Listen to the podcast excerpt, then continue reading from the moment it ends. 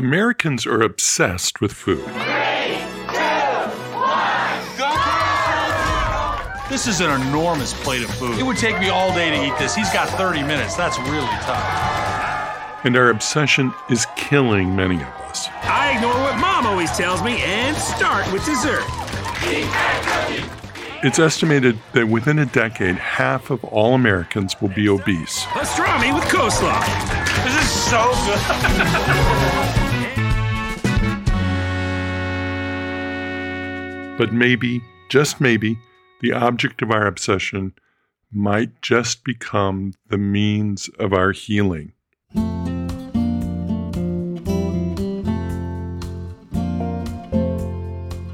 You know, I get a 40 year old guy who comes to the, to the uh, door and has high blood pressure. He doesn't need me to tell him that he needs a blood pressure drug.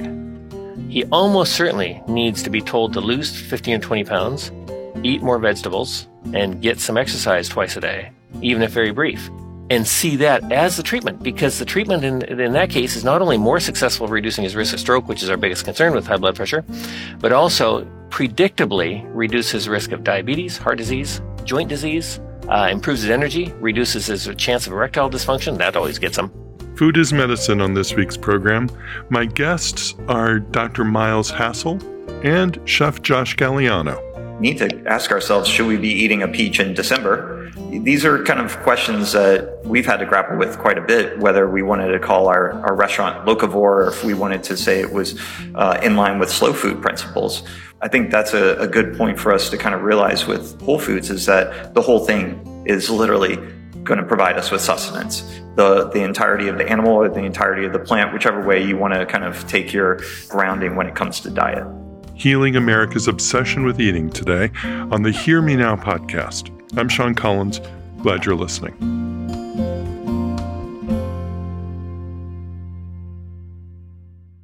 Food as medicine. There are a dozen ways for us to approach this topic. We could have taken a purely metabolic approach and drilled down on the numbers on the balance sheet, calories on one side, energy expended on the other. We could have approached this purely as a cultural issue, focusing on America's love of convenience, common sense be damned. There's an entertainment angle here with the rise of celebrity chefs and destination dining in a country that supports at least two full time cable television channels devoted to food. And there's an episode that could have been produced looking at food and addiction and the psychology of eating. All of these are legit. And I think we'll touch on each of them in some way during the course of today's program. But here's the angle that we've settled on. I have a conversation with a physician who helps his patients with their weight and the many illnesses that stem from being overweight or obese. And joining us, an award winning chef who spent his career in some of the most celebrated kitchens thinking about resources and taste and health. Miles Hassell graduated from the University of Western Australia.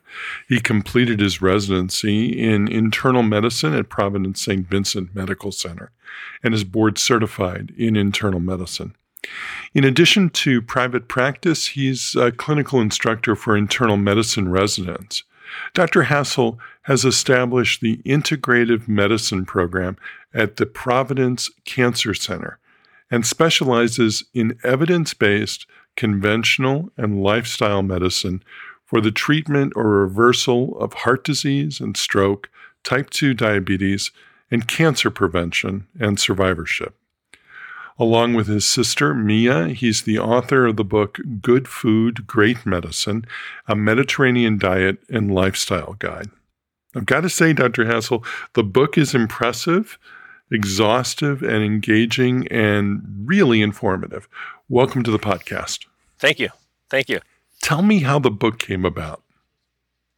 So, we grew up in a family uh, that really um, saw medicine as kind of the enemy almost. You know, if you didn't have bones poking out of the skin or likely to bleed to death, you probably didn't need a doctor. Um, but the flip side of that attitude is you better take care of yourself. And so uh, we brought up uh, brought up in a household that really believed in whole food, um, growing stuff, uh, working hard, um, staying fit, and so Uh, so when I went into medicine, of course, um, and then became aware that actually the foundation of Western medicine is actually lifestyle medicine. You know, you go back to Hippocrates. Uh, there, there's nothing new about this, and the evidence favors it. So it's not as if there's anything oddball. It's just that uh, um, uh, I would, you know, unkindly say the pharmaceutical profession has sort of gotten its stranglehold on medicine uh, inappropriately. Uh, not because of anything they really they've done wrong. It's just they provide a really easy option for people where they don't have to, you know, look at the menu before they go to a restaurant. Um, and so, uh, as a result, lifestyle medicine has sort of gotten pushed to the side, even though the evidence would suggest that it should be the the, the bedrock of Western medicine. Uh, so, so I start from the uh, uh, position of of this was my culture I grew up in. Plus, it's it's the it's it's it's got the scientific uh, um, underpinnings and the practical outworking um, that that you can see every day. So even if you look at my medical school yearbook, they're making fun of me for eating alfalfa sprouts. You've used the term whole foods, and I want to make sure that we all agree on what that means. Ex- explain whole foods. So, whole foods, I think it'd be reasonable to say, are foods that uh, our great grandparents would recognize that are processed primarily at home.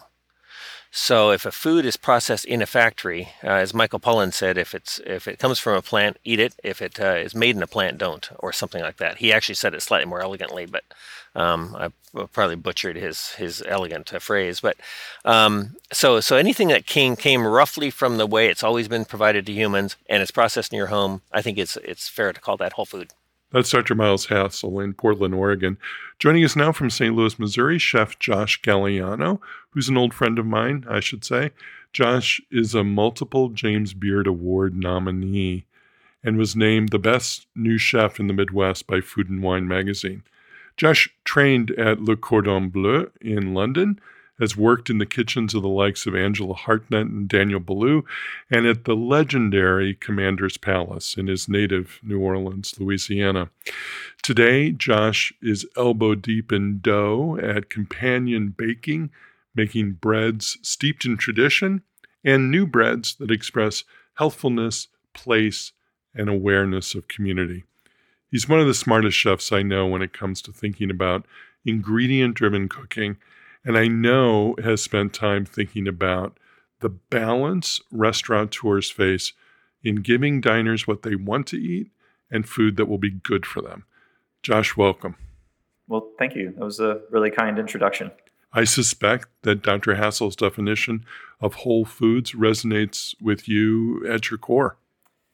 So Whole Foods, in, in, so many ways, is not contradictory to chef world, uh, but in many cases, we we almost justify what we do and what we put on a menu by how we can manipulate food, um, and that manipulation is is valid to many extents because it could be traditional or it could be um, cutting edge and, and kind of pushing the envelope when it comes to what we enjoy and what we eat, but at the same time, kind of to Dr. Hassell's point, like if you can't recognize it for a, a, piece of food, you might not be getting the nutritional value out of it that so many of our forefathers really relied on. Um, and kind of to add on to that, we now have this um, industrial complex, so to speak, that provides us with any food we want at any point in time, all at our fingertips, whether we're ordering it online or if we're going to the grocery store. Um, and to many moments in our lives, we need to ask ourselves should we be eating a peach in December? Um, or should we be getting that white asparagus that's been shipped up from Peru instead of waiting until that fleeting moment in May when it's available from Belleville? These are kind of questions that we've had to grapple with quite a bit, whether we wanted to call our, our restaurant locavore or if we wanted to say it was uh, in line with slow food principles. What we would always kind of strike down with is the idea of are we respecting the ingredients for what they are and for how they were grown or harvested? So in, in many ways, we were trying to waste not so that there was no want later on. Um, and I think that's a, a, good point for us to kind of realize with Whole Foods is that the whole thing is literally going to provide us with sustenance. The, the entirety of the animal or the entirety of the plant, whichever way you want to kind of take your, um, your kind of grounding when it comes to diet. Yeah. I'm probably a few years older than both of you, but I think people in my generation, especially, grew up with processed food as the norm. You know, starting in the 1960s, canned food became uh, ubiquitous in people's pantries rather than fresh vegetables or frozen vegetables. The idea of processed cereal products, bread products, all of that just became a sort of modern convenience that was embraced by the American culture in the 60s as sort of the space age way to to feed your family. And I think for people like me and my people my age, um, and I should say my producer's age, we grew up, you know, with TV dinners and all of these convenient food where convenience trumped common sense when it came to nutrition. In some sense, it just seems like everything has pushed us, starting with that movement, you know, so post war um, convenience, to creating a culture that kind of forgets what food is about in, in a very real sense. Dr. Hassell?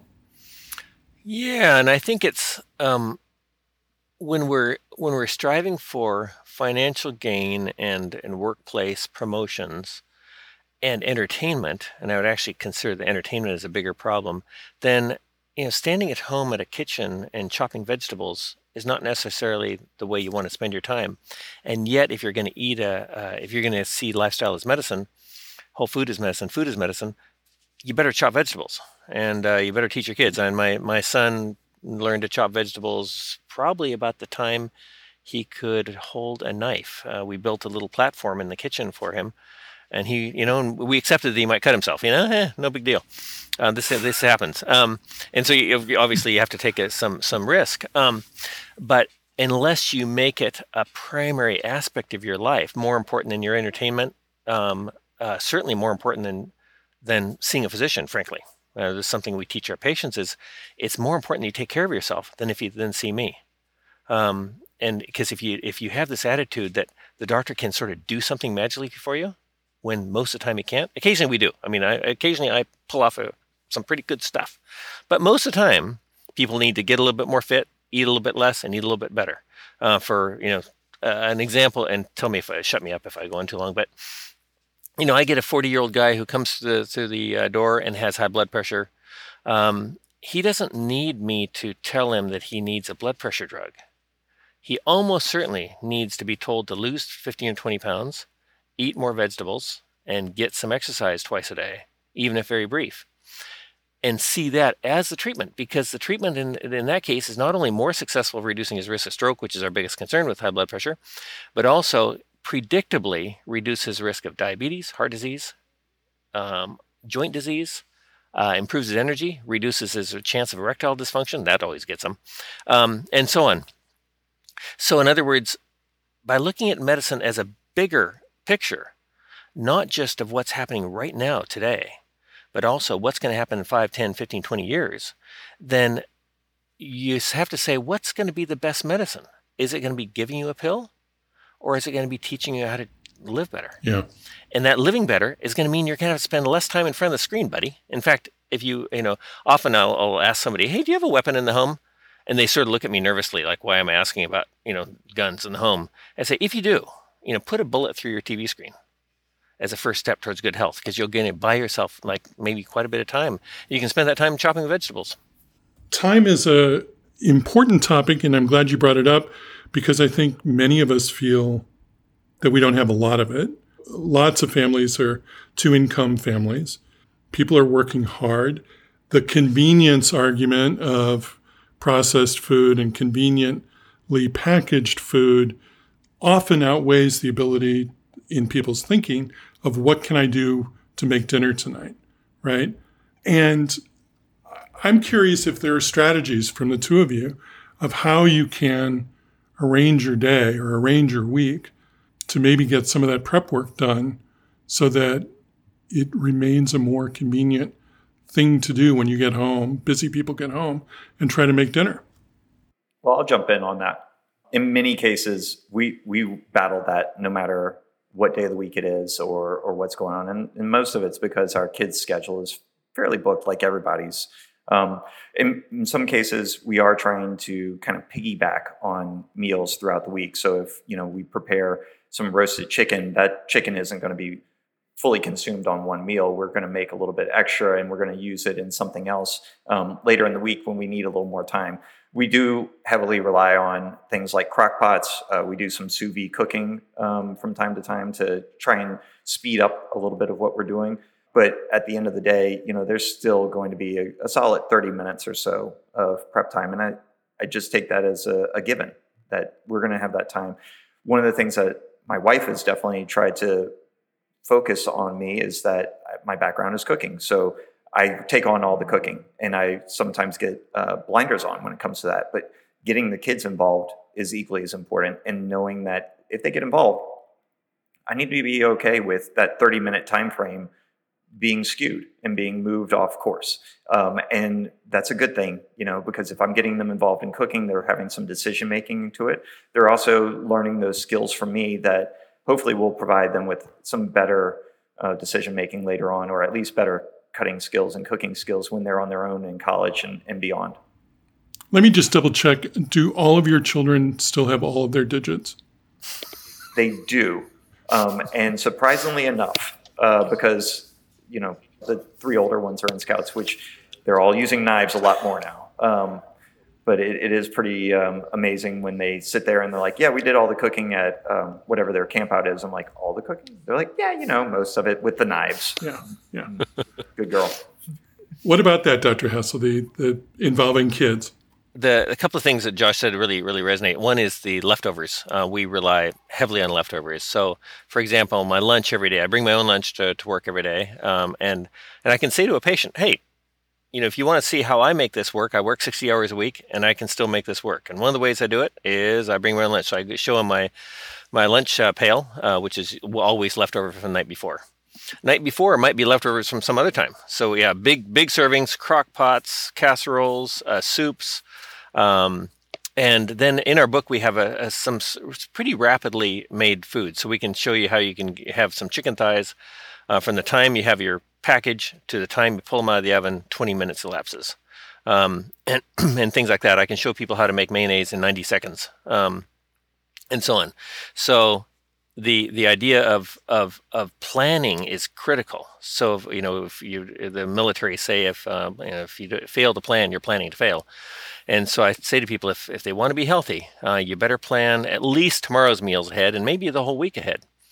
Go for the leftovers. Um, know what you're going to make and employ everybody in the family because it's also good family time. So if one of us is washing dishes and one of us is chopping something and one of us is pulling something out of the, out of the oven or serving a plate or doing whatever, it's actually you're chatting away. You're you're it's it's it's a it's it's a classic old fashioned Little House on the Prairie uh, time as well. But it does take time, and and you can't get away from that. One strategy that I I have a friend um, in Berkeley, California, who who I think sets aside four hours maybe on Sunday afternoons and does a lot of prep cooking for the week and freezes stuff for portions stuff out and puts it away and plans the lunch and dinner menus for the rest of the week and does a lot of the work up front so that when she gets off work she has stuff ready to go. Yeah we have a, a very similar case of this guy who um, really turned his life around he'd been a marathon runner, was still 40 pounds overweight, high blood pressure, blah, blah, blah. Um, he figured he could run off weight, and you can't you can't outrun the kitchen, right? Um, um, you know, if, if, you're eating too much, you're gonna you're gonna have trouble with weight, regardless of how much you run. I think. Um, but he was a pretty busy guy, and he did exactly that same strategy every Sunday afternoon. And he sent us a picture of what he does, and now we we actually print it for patients and say, hey, you know, you're a busy guy, do this. Um, and exactly that. He has. Uh, I think 21 um, dishes laid out um, uh, on his uh, on his countertop, and they're all full of different things he's going to enjoy the next week. And some go in the freezer, some go in the fridge. Um, but exactly, he's but he's planned ahead, and it's a it's it's it's a critical aspect to this. Josh, from your history in restaurant kitchens, does does that planning ahead make sense to you for for families or individuals? Absolutely, it's planning that's allowing us to accomplish um, a high volume of cooking within a short period of time in restaurants. You know, we we have a crunch time. We have to be open by five, and we have to pretty much be done when the last customer leaves at nine or ten. Um, and you're doing that with minimal staff. So having the the mise en place, so to speak, uh, around at your fingertips is what makes my cooking at home a little bit more successful. Uh, um, we joke around that our refrigerator is a refrigerator of condiments, but it, it's all little bits and pieces that help to um, accentuate our meals, but also to vary it up to where we don't feel like we're having the same thing over and over again, especially if it is utilizing some of the leftovers or if it's that kind of multi-day prep ahead. Um, many cases, I'm cooking a little bit too many grains or I'm kind of uh, having too much chicken prepared but I have some sauces and I have condiments that the kids can adapt for their lunch boxes. And same thing for me when I bring mine for lunch at work. It's it's there to allow us to kind of spice it up and change things and not feel like there's a redundancy or a really kind of a boredom with what we're eating. And part of that planning, I think, um, also allows you to be free of temptations that are going to kill you. Um, so, you know, our big thing is get rid of refined carbohydrates If you can get rid of um, uh, sugars and and uh, refined flours, um, your weight control is going to be better, your blood sugar is going to be better, and so on. And as part of that is sort of this planning ahead thing. What do you want life to look like in five years, 10 years, 15 years, 20 years? And when you look at the data, um, if I can briefly cite some nurses' health study data, where people who weren't too heavy, who ate well, um, but an omnivorous eating well, who drank a small amount of alcohol, who didn't smoke and who got about 30 minutes of, of exercise every day.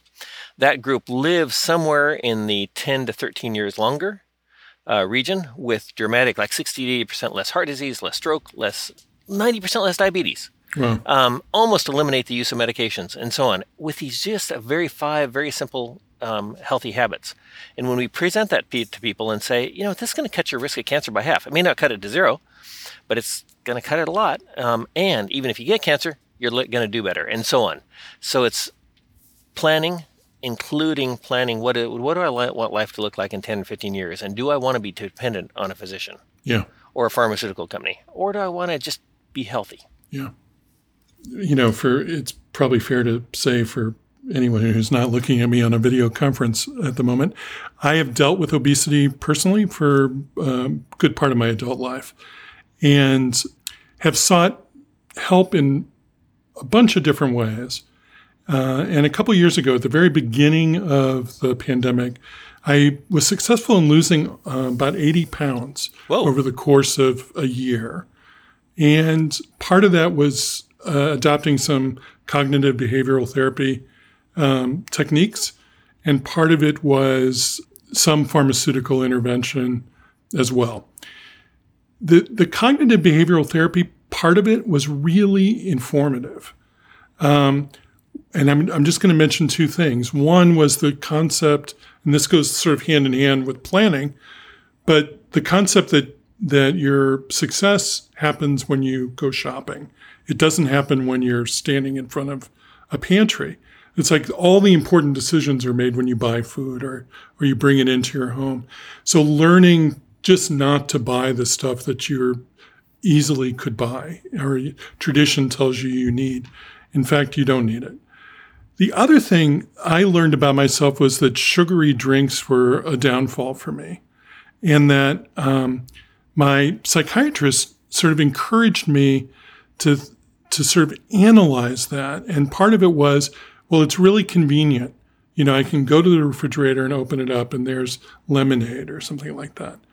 And he and he urged me to figure out another strategy that would be just as convenient. And so I stumbled on um, iced herbal tea, unsweetened herbal tea. And that sits in my refrigerator now in a pitcher and is just as convenient as any sugary drink used to be. But it, uh, realizing that in the moment, you make really bad decisions. You know, the neurology of addiction tells you, oh, in this one moment, I'm going to get away with doing this. Whereas the, the wiser you has thought in advance of what the plan should be. So making sure that it's easy to follow that plan is important, I think. Yeah, yeah, I agree. In our book, we have a planning, uh, plan, meal planning section and a pantry section addressing exactly what you're talking about. Is is is is it's it's all doable, but it's only doable with effort, and that means you're taking effort away from something else. And we usually focus on the entertainment. You know, hey, maybe you need to spend more time in the kitchen. Hey, people hate to hear that. The book, by the way, is Good Food, Great Medicine Mediterranean Diet and Lifestyle Guide. My guests are Miles Hassell um, and Josh Galliano, MD and chef, respectively. Um, let's let's talk a little bit, uh, Dr. Hassell, about the health impact of of um, unchecked diet uh, and eating. Uh, the country is experiencing an, a, a growing uh, epidemic of obesity and a lot of the metabolic diseases that go hand in hand with it, plus heart disease, plus um, high blood pressure. Um, some cancers are linked to diet. T- tell us some of the scope of when it goes wrong, it goes badly wrong in a lot of ways. Yeah. So in the short term, when people are eating poorly, especially if it's associated with weight gain, but even if it's not, you see things like fatigue, um, diffuse uh, aching. Um, you know, people might use the term fibromyalgia and that kind of thing. And many of us suspect that that's due to fatty infiltration of tissues. Um, people know about fatty liver and the fact that if you eat too much carbohydrates and drink too much, you're going to get fatty liver. Um, well, that fat accumulation throughout the tissues doesn't just happen in the liver. It uh, happens around the heart. It happens um, um uh, uh, sprinkled through all your tissues, your muscles, tendons, and so on. And so all of that leads to, we think, this sort of low grade inflammatory state. Um, and it's not necessarily associated with being grossly overweight. Um, and generally speaking, it's associated with too much tummy, though. So the person actually may be at appropriate body weight by, by normal standards, but if you look at them sideways, they got too much tummy. And that's that that abdominal fat mass acts like another organ messes up your hormones. Um, it uh, it uh, um, drives high blood pressure, drives diabetes, and as you point out, cancer risk. And not just cancer risk, but if you get cancer, your cancer outcomes are much worse. Hmm. And so, for the major cancers for which this has been studied, um, uh, whole food diets and, and uh, exercise dramatically improve survival after you have the diagnosis of cancer, in addition to reducing your risk of cancer at all. Um, because none of us are going to get out of this world alive. Um, so it's not as if we don't get stuff, um, but we get it later and briefer. Um, and so what I delight in is seeing, I take care of a lot of older people. And it's really fun to see these people who are taking care of themselves. They're playing tennis in their 80s and so on. And they're dying at 85, 95, 100, whatever. We just lost a 100 year old. But they have a good quality of life until then. It's sometimes called squaring the curve, where you, where you good quality life, good quality life, good quality life, good quality life you're gone. Dirt nap. Um, and so it's it's it's that idea that that you're not trying to stay alive forever. Right. You're trying to stay well as long as you're here. Yeah. Josh, when you're running a restaurant, which you're not doing at the moment, I should say, you're in charge of food at a commercial bakery, right? Yeah, that's a great way of putting it. But when you were running a restaurant, how difficult is it to balance this notion of giving people what they think they want versus something that might be better for them? That's a tough one because we joke around about what we're trying to do when we create a plate of food, and, usually it is maximizing flavor. Um, maybe in some other restaurants, it's also um, maximizing the, the profit margins, but for the most part, if you're talking about food and kind of the exercise of creativity, it's maximizing flavor. Um, and then after that, it's all the kind of little idiosyncrasies of enjoying that creation. Um, so many cases we're we're thinking of things that are good for them and nourishing of their mind and the experience more so than nourishing of the body. Uh, we of course are going to make some food to where you know people will, will really enjoy it. Uh, they won't complain about the portion size being too small, hopefully. Um, but for the most part, it's not a, a top of mind issue. Um, I think in certain restaurants and certain kind of um, settings, it definitely is, and it's um, something that I I do think about a lot when I'm preparing um, soups at our church fundraiser. We have quite a few of our uh, customers, so to speak, parishioners that are celiac or they have um, kind of lower sodium diets that are needed. So I'm definitely taking that into consideration when I create the the monthly soup and, and then I'm executing that soup. I am not probably seasoning it as aggressively as I would if I were in a restaurant, and I'm definitely making it to where if it would have called for, you know, a, a flour addition or some other kind of uh, major carbohydrate, celiac kind of um, no no ingredient, I'm taking that out. I'm finding a substitute for it. And I think that's one of the important things that we can always keep in mind when we're in restaurants and creating food is that there are other the other options exist. And we now have more modern cooking techniques that allow us to take advantage of those um, substitutions or uh, modifications. You know, we we have a ton of hydrocolloids out there that allow us to thicken sauces like we've never been able to do, or like our grandmothers never were able to do. Um, I come from a background of roux being a holy thing, you know, and and that we have to have a certain color of roux to make a certain dish, um, and your gumbo just won't look right if it doesn't have the right color roux. But there's plenty of gumbos out there that need no roux whatsoever, um, and those are the kind of things that we need to think about as far as expanding how we cook, but also expanding how people appreciate what we cook. Um, and kind of to digress for a moment, um, I'm in St. Louis, Missouri, and there's much kind of uh, familiarity with Creole and Cajun cuisine that I grew up with. But there's also a little bit of blinders onto it, and those blinders are the, the tourism industry. Um, so we provide people with what they expect in New Orleans. They expect a certain type of gumbo and they expect to see a lot of seafood and kind of this over the top type cooking, and, and that's what we give them. But trying to do that in St. Louis is tough because people still expect that because they went on vacation there, but we don't have to do that. And we can help people to understand that there's a gumbo z'herbes out there that's actually pretty mm. healthy, you know, if you take the time to make it. Um, but not everybody knows about that because Leah Chase she was beautiful, but she's gone, you know, and there aren't that many uh, prophets of that great cuisine yeah. anymore. Yeah. Let's talk about eating in restaurants. The two of you have both touched on it. Give us some some tips or suggestions for how to do that successfully. So, from my perspective, so I'm I'm largely dealing with people who um, have weight and weight um, associated illness. Uh, so, primarily diabetes, high blood pressure, um, uh, heart disease, history of stroke, maybe cancer survivorship. That's sort of my the core of my of what I deal with. And so I teach them to look at a restaurant, and often in the exam room, we'll we'll pull up a restaurant menu, um, and sort of I can walk them through and say, hey, you know, here's some pretty good choices. Here's some choices you better share with other people. Um, uh, you can have somebody uh, a French fry from somebody else's plate. You can't have a serving of your own.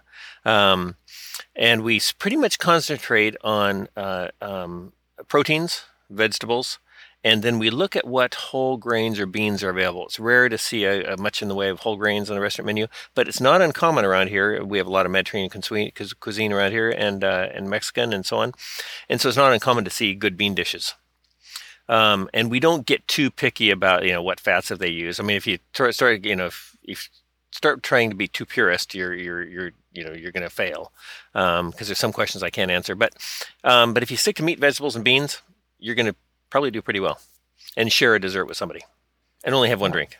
I, I like Dr. Hassell's uh, suggestion of sharing. That's that's a way that we actually kind of get around some of our issues of selection. Um, when my wife and I go out to eat, we're really kind of looking at different foods that we both enjoy, but we we kind of bring them back to the table together and allow each other to enjoy you know bites off of each other's plates. That way we don't feel so kind of um, like i wish i had this extra part to my dish.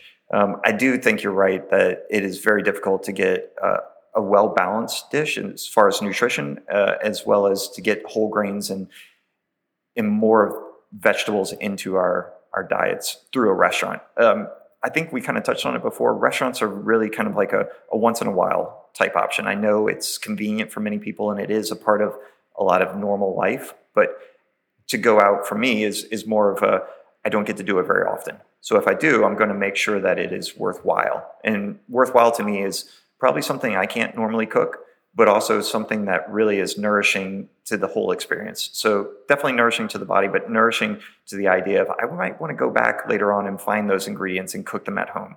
In, many cases, I, I, think back to how you mentioned the Mediterranean diet, um, and I love fregola. It's a very simple pasta, but it's also one that's packed full of flavor because it's toasted and it looks more like couscous than pasta, but you also don't need that much. So I'm not trying to have like a big plate of uh, tomato sauce and pasta, I'm trying to have it as a, a component that complements maybe a piece of fish or um, a grilled piece of meat that I'm, I'm having. And I probably would have never enjoyed that had I not first had fregola at a restaurant. So I, I feel like in many cases, restaurant and menus can be gateways Yeah. for us to explore food more and to bring it back home, but to do it in a way that makes sense to us uh, and, and kind of the rest of our lives. I think about Alice Waters and her work in Berkeley, really sort of changing the mindset of a lot of chefs about farm to table, uh, using vegetables in a prominent way. I mean, it, it is possible to inspire people by how you are a chef. I think that's one of our greatest gifts. And, and we really teach our patients to take control of their environment in the restaurant. So, for example, if I've if my patient has been told, you know, you really probably should avoid much in the way of potatoes or rice because of your blood sugars, then we teach them, hey, look at what vegetable. You know, as you're walking in the restaurant, start taking control right then, and look at what's on other people's plates. And you say to the waitress, hey, can I can I have uh, all of my potatoes and rice uh, replaced with uh, whatever vegetable you've got? Um, and I've never, I do that all the time, and I've never seen anybody object. I've never seen a, a chef unha- unhappy with the idea. You know, just whatever you got. You know, I'm not trying to make your life difficult, and um, it's always been something that's been. Uh, but it's it's a matter of teaching your patient or ourselves to not be passive. Food is medicine, and passivity don't work. Um, it's it's active, whether it's chopping a vegetable or or controlling the environment at your restaurant. That's a great point. You know, environment is a hugely important part of this. And I, I'm cognizant of the fact that there are pockets in our communities where access to fresh vegetables uh, is limited.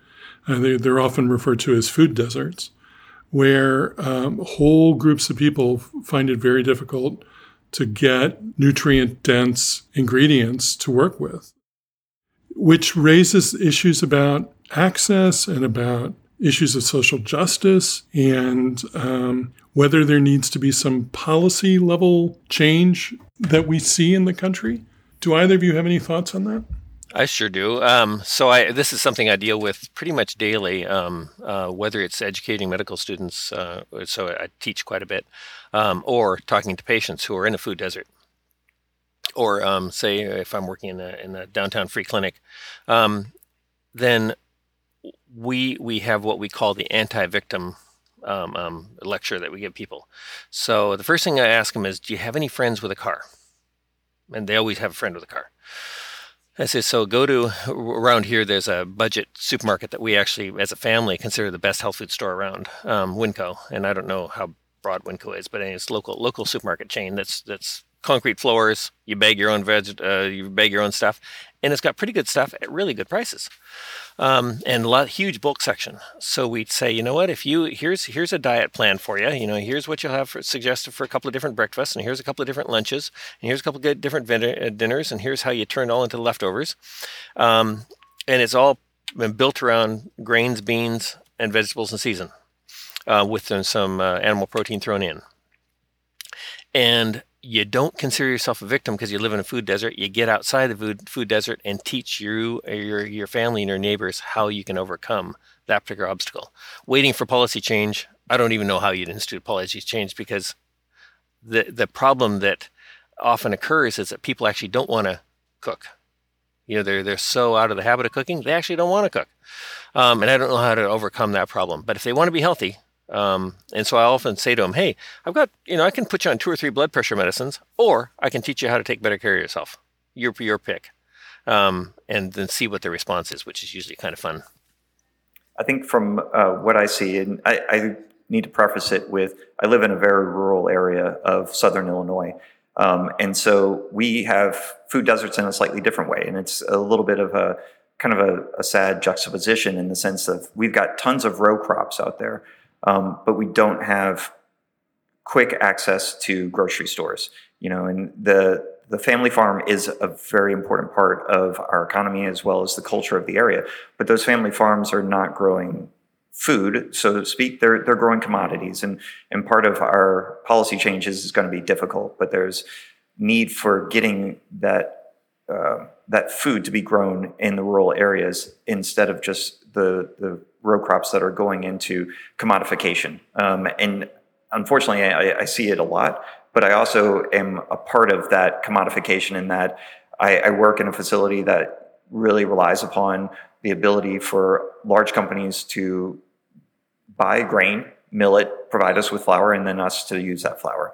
Um, we try our best to pick and choose better options that are grown better, but at the same time, it's it all is uh, predicated on the the commodity market, and that's the tough part to really kind of get around for a lot of these small communities that don't have a, a good option for locally grown or a, a good grocery store. You know, many of the things that are at the grocery store that we have are in boxes. They're prepared in some way and, and modified and processed.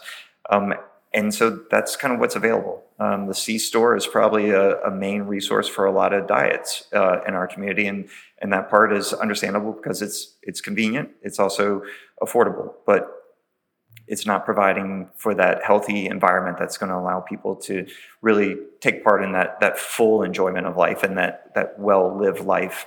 It's, it's seeing a lot of problems, and uh, not to kind of dive too deep into it, but the cancer rates in our area are ridiculous, you know, and that part of that's because of the lifestyles that are around us uh, and the convenience factor that's involved with it.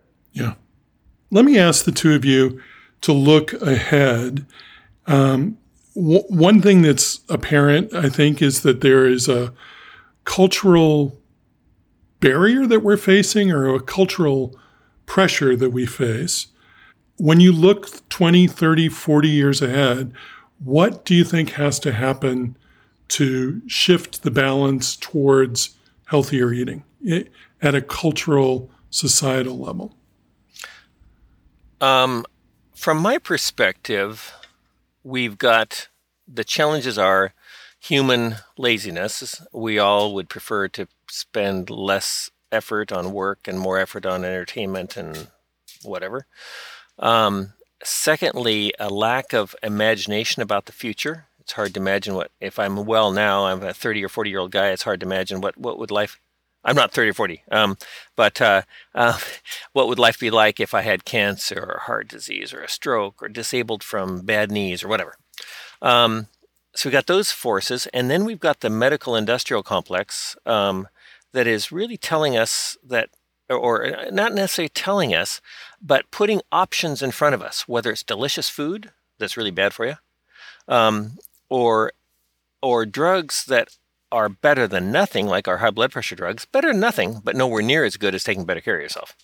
Um, and then you've got the physician and nursing community that is that is a co-conspirator with this, if I may say so, because they're working hard and they simply don't have time to sit down and talk to a patient for an hour about food. And so, if I could go back to my 40 year old with high blood pressure, he's got the choice of hearing from somebody who's going to spend you know five or 10 or 15 minutes with him and hey here's a blood pressure drug and out you go and then a little while later he's going to get an erectile dysfunction drug and a little while later he's going to get a diabetes drug and he's going to think this is sort of a normal progression because that's and the doctor who's taking care of him probably doesn't know how to chop vegetables either right? So so unless we have a, unless we have a cultural shift where um, where it's considered cool and appropriate for for food is medicine and lifestyle more importantly lifestyle is medicine because food is medicine is only one third of it i would argue. It's fitness it's food and it's weight management um, as the three sort of core issues. Um, unless we have a population that's going to look 20 and 30 years ahead and say, here's what I want my life to look like in 20 or 30 years. I want it to be like that guy and not like that guy. And as part of that, we we uh, often suggest to our patients that they go down. Uh, so we we my office is in a hospital, so I say, you know, pop down to the hospital lobby, um, and sit there for a while and just watch the 80 year olds walk by, and you're going to see this 80 year old who's got a spring to his step, a straight back. His head is up. He's looking around. He's alert. And he might be wearing tennis clothes. Or you see that 80 year old who might have an oxygen bottle, might have a walker, might be pushing somebody in a wheelchair. And right now, the choices you make at 40 and 50 make a huge difference as to what happens at, at 80. And so I don't see that we're going to get there, frankly, except on an individual basis, because I don't I don't see there's a there's a critical mass of people who think this way. I'd love I'd love to be wrong. Don't me I'm not being unnecessary and negative. I hope I'd. Do you think um, your colleagues in medicine could do more to shift people's thinking? Absolutely. Oh, oh yeah. No, I think I think physicians and nurses are the core of it. Um, but the physicians and nurses, I think, are are so in the hands of the medical industrial complex, the the pharmaceutical industry, um, that I'm because of the time issues, I take an hour with my patients. I can say to the patients, "Hey, come by at lunch and have lunch with us, and you'll see how you know how we actually put this into practice. This is not magic." Um, and so I can do that because I take that time because my whole practice is structured around this. If you don't live like this, how are you going to do it? How is a doctor who who who's racing around and, and working 60 hours a week and doesn't value food as medicine, and a medical school that's got this huge, huge um, uh, agenda that's got to teach its students, and where is the f- uh, funding to say, hey, we're going to make food as medicine a key part of the of the um, of the curriculum, not just a class they take or a, or a workshop they go to to make everybody look like they're getting some some education. Because you have to live it. You have to do it yourself. You have to chop the vegetables yourself. You can't you can't teach it in an, a, a weekend workshop. And that's why i'm just not seeing because i don't think there's any financial forces that are going to make it happen. Yeah. it's it's mind-boggling because you you realize that heart disease just focusing on a heart disease is the leading killer of both men and women in the United States. Cancer is just about topping it. But at the moment, more more women, one out of three women in this country dies of, of heart disease. A breast cancer patient is more likely to die of heart disease than from breast cancer. Yeah, no, it's a big deal. I agree. Josh, looking ahead, what do you? Is there any hope here? I, I I'm you know, eternally an optimistic kind of person. Um, and I, I, do kind of agree with Dr. Hassell in the sense that it, it needs to be kind of personal as far as where that that agency is going to come from. I, I, also think that you touched on it a little bit. There has to be some kind of financial reasoning behind some of it because I, I had mentioned before we we've got this very big agricultural industry that kind of dictates how we eat. Um, but we don't have to be passive in that. We we can be very active, and I, I, do believe that some of the change will come from more of a grassroots activity, and in in that way, it can, it can take many different forms, and it doesn't have to be an homogenous answer for everyone.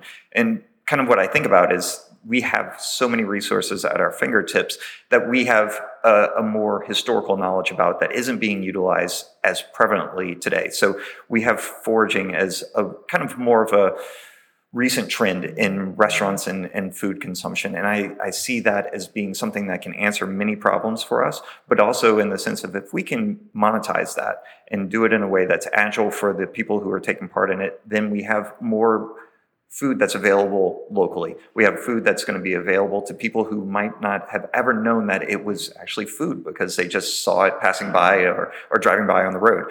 But let me give you kind of an example of how I think about this. We have a a big problem in our area with um, Asian carp. There's a few different varieties, um, and I have a, a, friend of ours that does guided bow fishing, um, and that sounds just like fun. And he's basically just trying to you know shoot things. But what we've asked him to do from time to time, shoot, yes, shoot fish, exactly. Um, and so he will bow fish for these carp bring them back to me. And some of my chef friends have taken that and turned it into a, a Vietnamese style fish sauce something that would have just been trash for many people is now a, luxury ingredient. And that can be the case for many things, whether it's taking mushrooms and turning them into mushroom jerky or, you know, looking around and seeing the elderflowers and saying, I just paid $30 for a bottle of elderflower liqueur, or I can make something myself that isn't alcoholic and also gives me a, a, nice refreshing drink in the summertime. These are little things that i think we just don't have a, an immediate knowledge about but we can easily put them into action and then easily put them into our economy and, and grow a little bit as a grassroots activity. Josh your uh, youngest daughter has been bitten by uh, the chef bug. Um, tell me about what what sure. she enjoys cooking where's her head on any of these issues? Is she thinking about any of this stuff? Many of the issues that she thinks about is um, more kind of to what we do as a family um, to to put food on the table. So she is very much interested in just cooking in general and enjoying uh, food and and really tries things before she ever makes up a, an idea of I don't like this.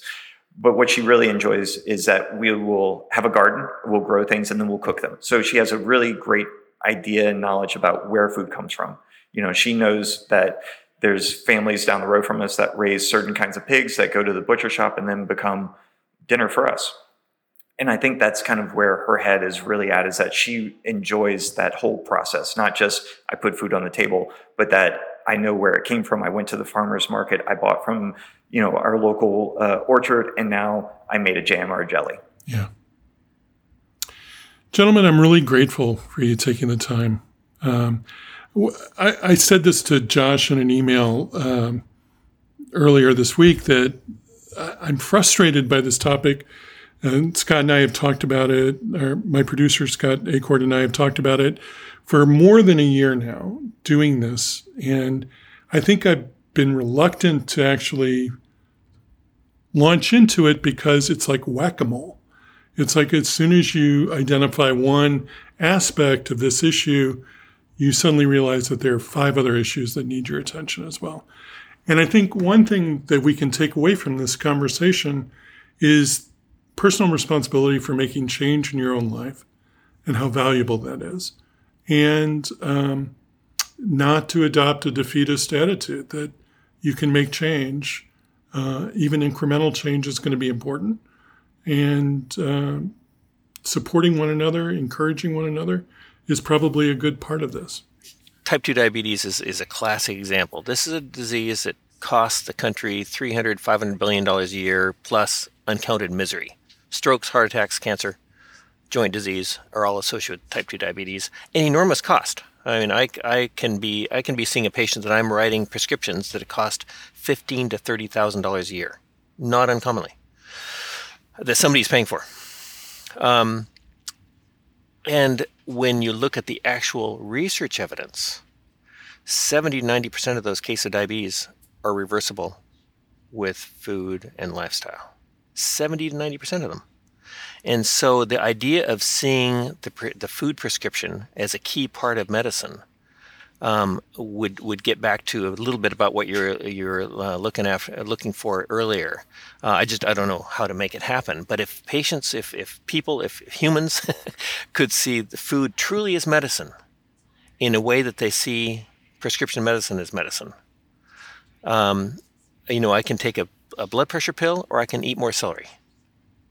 That that kind of thought that truly thinking of food as medicine, and not just have it as a vague concept but as a core concept, as the first concept, as something you do before a pill.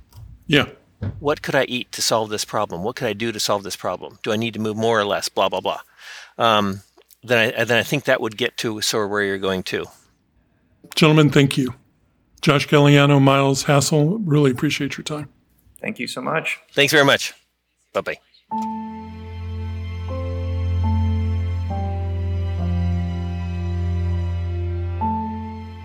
Dr. Miles Hassell is an internist at Providence St. Vincent Medical Center in Portland, Oregon.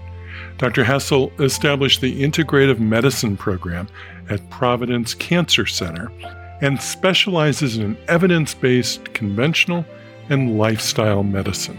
Along with his sister Mea Hassell, he's the author of the book Good Food, Great Medicine a Mediterranean diet and lifestyle guide. You'll find a link to the book's website at hearmenowpodcast.org. And if you're interested in reading excerpts from the book, including a section on meal planning basics and how to organize a pantry, and info on the secret weapon protein plus good fat plus fiber, you'll find it all at our website, hearmenowpodcast.org. Chef Josh Galliano is a multiple James Beard Award nominee and was named Best New Chef in the Midwest by Food and Wine magazine. He's in the kitchen now at Companion Baking, making breads steeped in tradition and new breads that express health, place, and awareness of community. I'm really fond of the name of the bakery Josh is at Companion. The Latin word literally means someone you share bread with. And I think there is a hint there for anyone looking to change their relationship with food. Perhaps we're not supposed to be thinking about this as something we do alone. Gather like minded people around you, shop with others, cook with friends, find companions on your journey to better eating and better health. And good luck.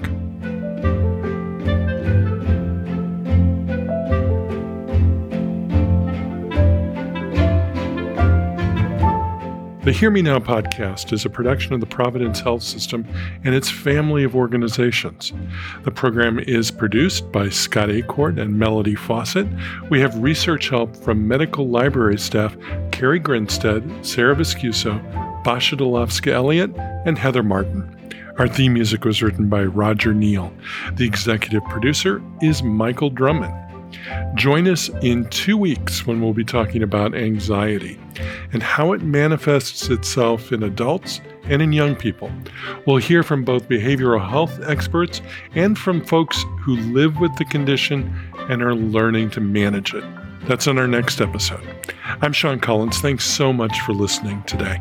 Be well.